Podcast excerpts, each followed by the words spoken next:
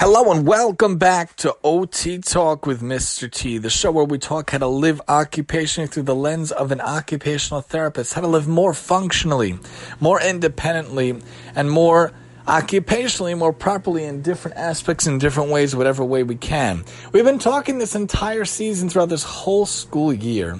Different ways, different aspects, different things of what I love in my life that could help me. Hopefully, could help you in some ways also. We're winding down. We just have a couple of weeks left, not even really less than three weeks or so until we're going to take our big summer hiatus and we'll come back and God willing see where the show takes us in the future. God willing, Bleeding season five. We we recorded a whole riff for um, the Palin for this one, and hopefully for the Devar Torah one also. So stay tuned for that. I actually recorded it myself. I had a, an intro from someone else, but I said, you know what? I'm going to make my own using some of my own songs. So stay tuned for that. Look out for that. A little bit longer of an intro, but totally worth it, I think. Anyway, today talking about the idea of how to minimize messes. We talked about the idea of disposable for the love of disposable items.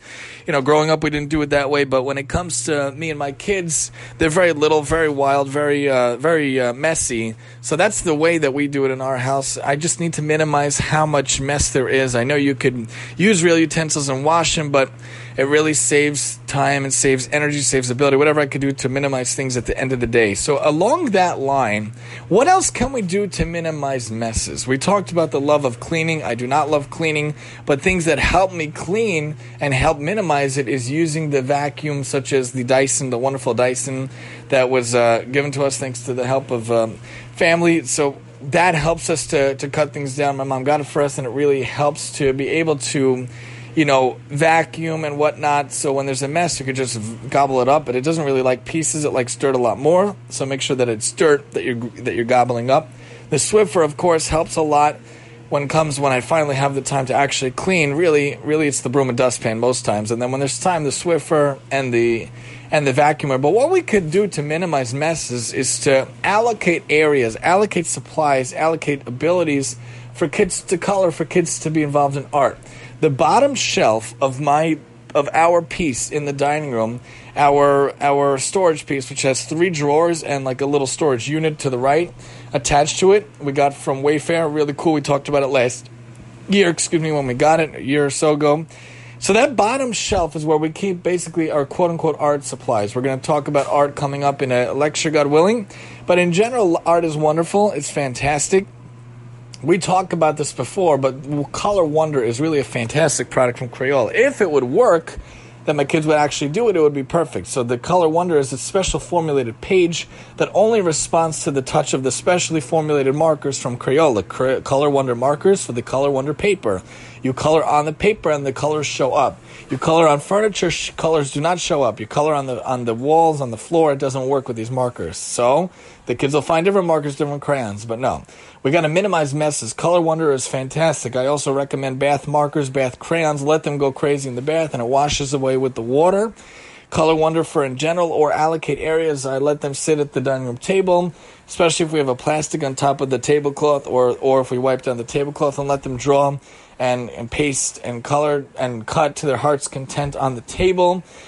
They used to do it on the counter, and I said, nah, let's just do it on the table. Some people have actual playrooms, some people have actual dens or great rooms or family rooms where they have actual desks and areas for them to sit. We used to have a little desk, a little table that we put in the kitchen, but I kept tripping over it.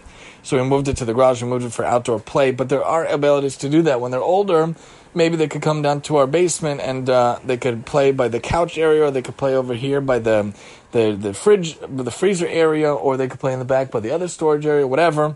As they get older, they could probably start coming down more. They like to come down now for laundry time in general, but it's not officially their play area yet. They like to play right in our faces in the living room. Kids like to be where the parents are.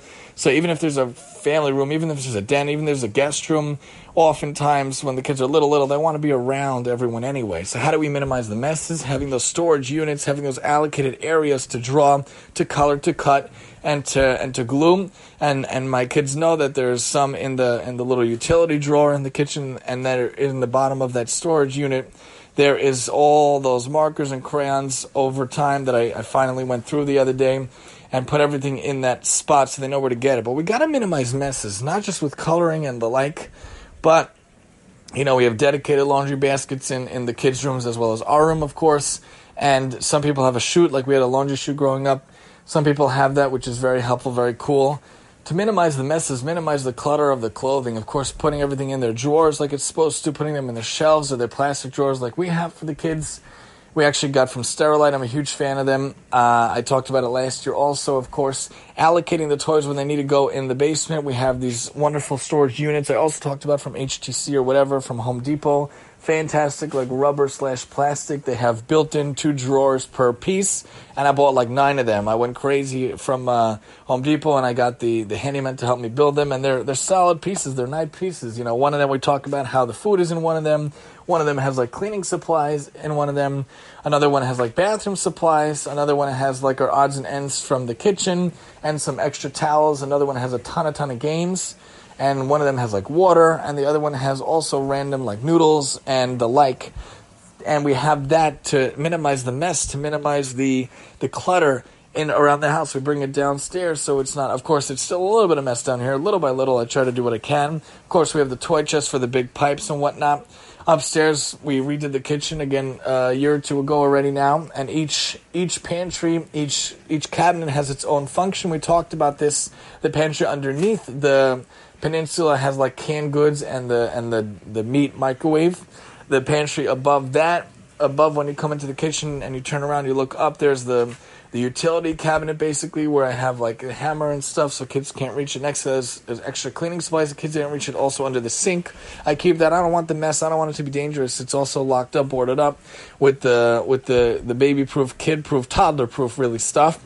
Next to that we have like the where we keep the vitamins and we keep the, the, the foil and we keep like the ketchup and mustard that's extra and the plastic bags.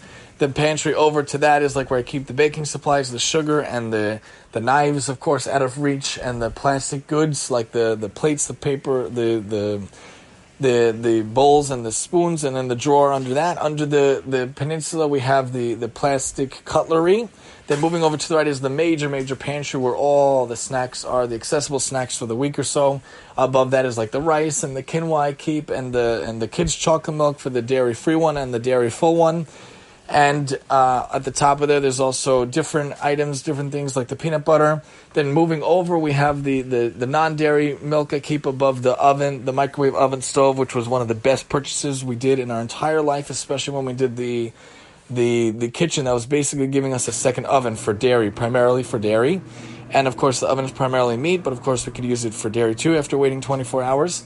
And above that, so we keep the, the cholent pot for Shabbat and we keep the, the milk there. And then moving over those last cabinets, we keep the, oh, of course, the cabinet above, uh, next to the, the non dairy milk. That's where all the meat plates and cups are for Shabbat and for when we do meat and we move over to the right, you get the dairy plates, the dairy bowls, and everything, and then you get all the ceramic and, and cups and whatnot. And underneath, that's right next to the fridge. That's where I keep the you know the smoothie maker and the waffle maker and the hot cocoa mix stuff like that. Every area of the kitchen is purposely put different things, and I talked about this at length more when we redid the kitchen and what we ended up putting everything where. But I just wanted to repeat, reiterate how we could try to tone down on messes, getting dedicated areas for arts and crafts also, painting, finger painting. Make sure you put down a disposable tablecloth. Give them gloves, or if you want them to do hands for sensory, maybe do it outside where you could hose it down.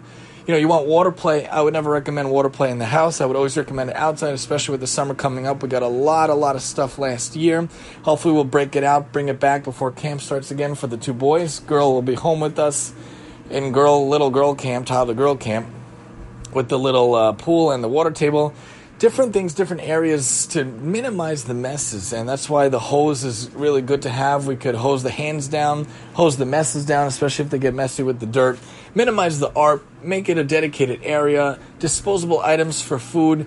You know, they have the sippy cups, the toddler cups, they have the baby cups specifically to avoid spilling. They have the cups, the bowls, the plates that are able to be suctioned to the table, which is very good for kids, also very good for Parkinson's, Loelino, or people that have trouble with tremoring hands or trembling hands. We don't want to have those stuff. And in terms of storage and, and where to put things, how to minimize messes, using storage ability, storage units, even if you have a small house or a tiny house, even if you have a humongous house, you always need storage. Can never have too much storage. Different ideas, how to minimize messes for the love of minimizing messes and using the different abilities, using the different capabilities, using the different items out there. Just wanted to talk about it and mention it here on OT Talk with Mr. T, and I'm your host, Mr. T.